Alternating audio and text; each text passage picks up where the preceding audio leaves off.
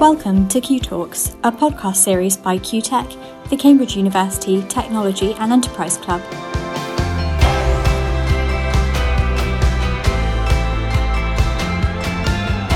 Given the current lockdown situation, everybody has been reaching out more to people in their personal and professional networks, and so we thought we would do the same. We have been catching up with founders who we have previously had as guests on the podcast to find out what they have been up to since our recording with them and find out how they are being affected by COVID 19.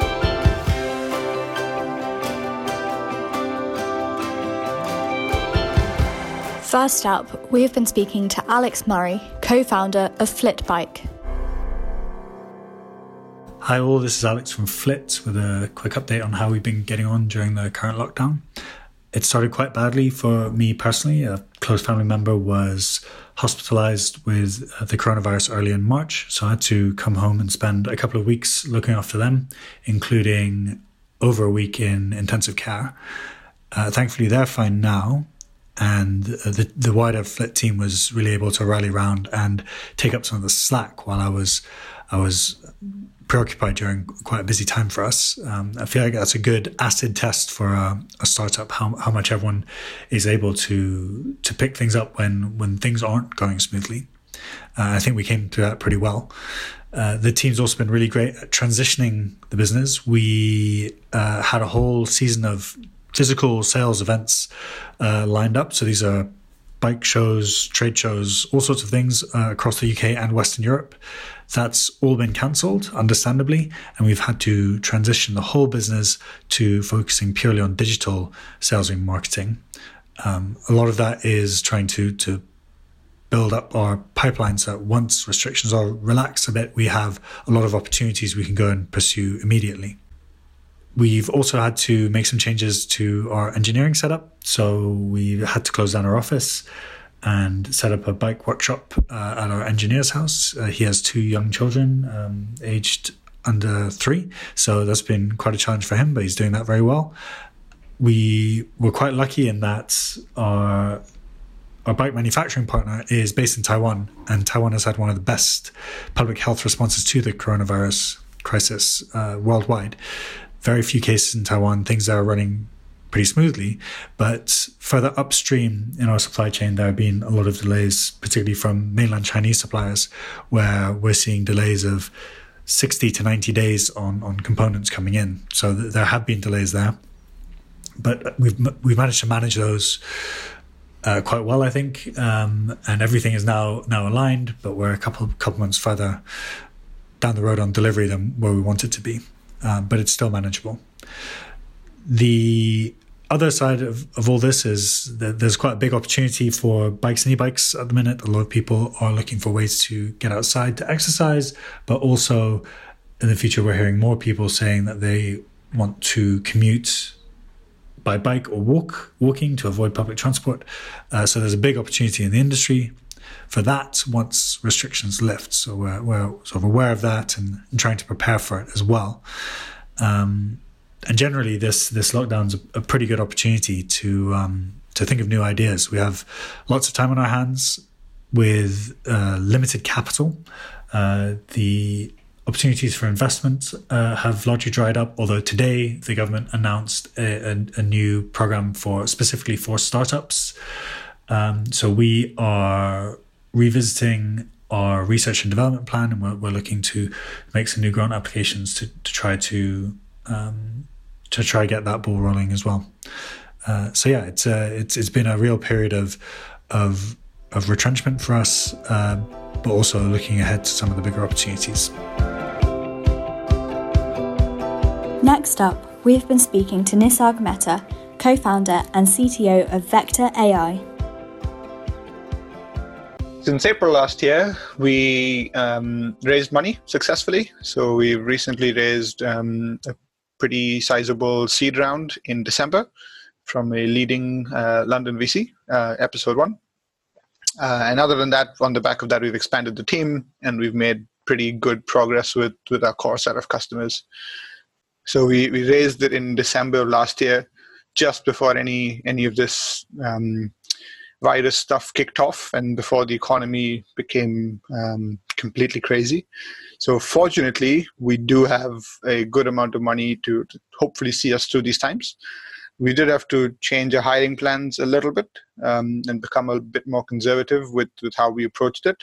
Um, but we are fortunately not at the end of our funding cycle looking to raise right now. We're just at the start of it. So, somehow or the other, it's, it's worked out reasonably well so far we've we've expanded the the team building the the actual product the front end and back end parts of the application. For us the workflow of managing documents is as important as automatically extracting data from them. So we've we've expanded the functionality that we have to do that. And we've also um, hired uh, people on the machine learning side to to round the team out there so we can we can keep pushing the boundaries with with the stuff we do there. Um, customer reach out wise we've largely focused on um, on maintaining relationships that we have currently with customers um, responding to their needs in these slightly challenging times um, and then pushing on a few of the of the contacts that we had and we're maintaining um, warm relationships with um, to see what a what an expanding partnership with them would look like in the in the coming months. Right now, it's all a little bit on ice uh, beyond the, f- the core set of customers that we've been working with. Um, so new reach outs, we aren't really doing too many of them, but we're talking to people to understand their needs, so that when the the dust settles and the uh, and the fog clears, then we are in a better position to understand what they will need from us, and then we'll be able to do a bigger, better reach out in, in earnest. Well, we are about to release our product to the broader audience soon. Um, we've so far, like I said, just focused on the core set of customers and collect feedback from them. But all that feedback is, has been going into the platform, and so we'll be able to do a much broader release soon. So I don't know exactly when yet, um, but very, very shortly we'll have we'll have a product that can be accessed and used by anyone. And finally, we spoke to Helen Guillaume, co founder of Wild AI. So, since we did a podcast in April 2019, uh, we have now um, so did a lot of research on the on female health and translated that into an app that is now used by beta testers but we're opening up also the product to new testers and the product is basically yeah research on female health and app helping women train feel recover based on the menstrual cycle. And the next stage is to uh, increase the amount of users and uh, improve the product. And also, as we are having large uh, partners who want to partner with us to uh, add a layer of intelligence of what is a woman, we will look into creating an API to be able to collaborate with large partners and having all products like Apple Watch, Oura Rings, etc. Um, the layer of what is woman in the products.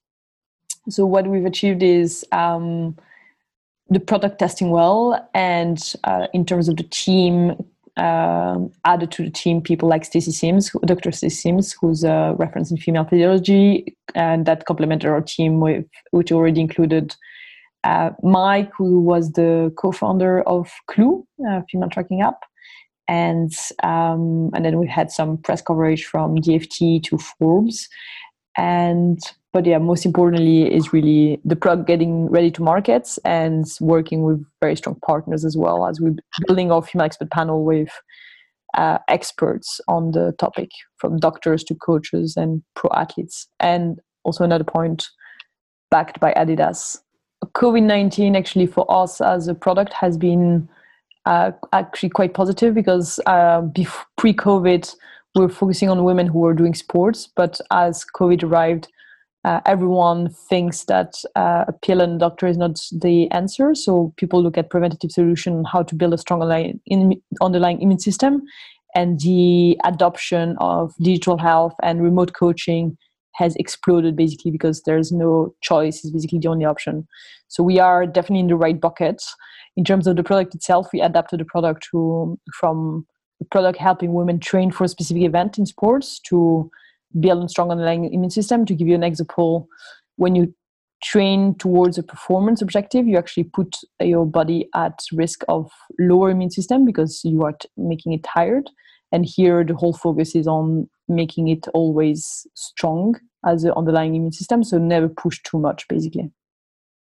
yes so the future so we working as we're working you the, the, the immediate, immediate next steps now is um, still improving the product and adding new members uh, we have a waiting list and uh, adding people every day and uh, the mid long term play is to be able to help other product service devices who are actually serving men very well like apple watch uh, rings etc and be able to help them at the layer of intelligence of what is woman and we would do that through an api uh, one thing we are looking at is developing a female panel so working with uh, and while they have futures which is so it's two ways of working with us. So we work with uh, uh academics professors phds uh, researchers um, coaches doctors as on female health and the broader spectrum and apply to um, sports. And so we look to collaborate with more people. So if anyone is interested in a topic, there are yeah, a few ways to be able to collaborate with us, and that's brings you exposure to through our brands. And in exchange, we also have content and exposure to your research. It's been great to speak to Alex, Nisarg, and Helen again. We hope you found it as interesting as us to catch up with the founders at a time like this. If you are a founder and have an interesting story to tell, please do get in touch with us.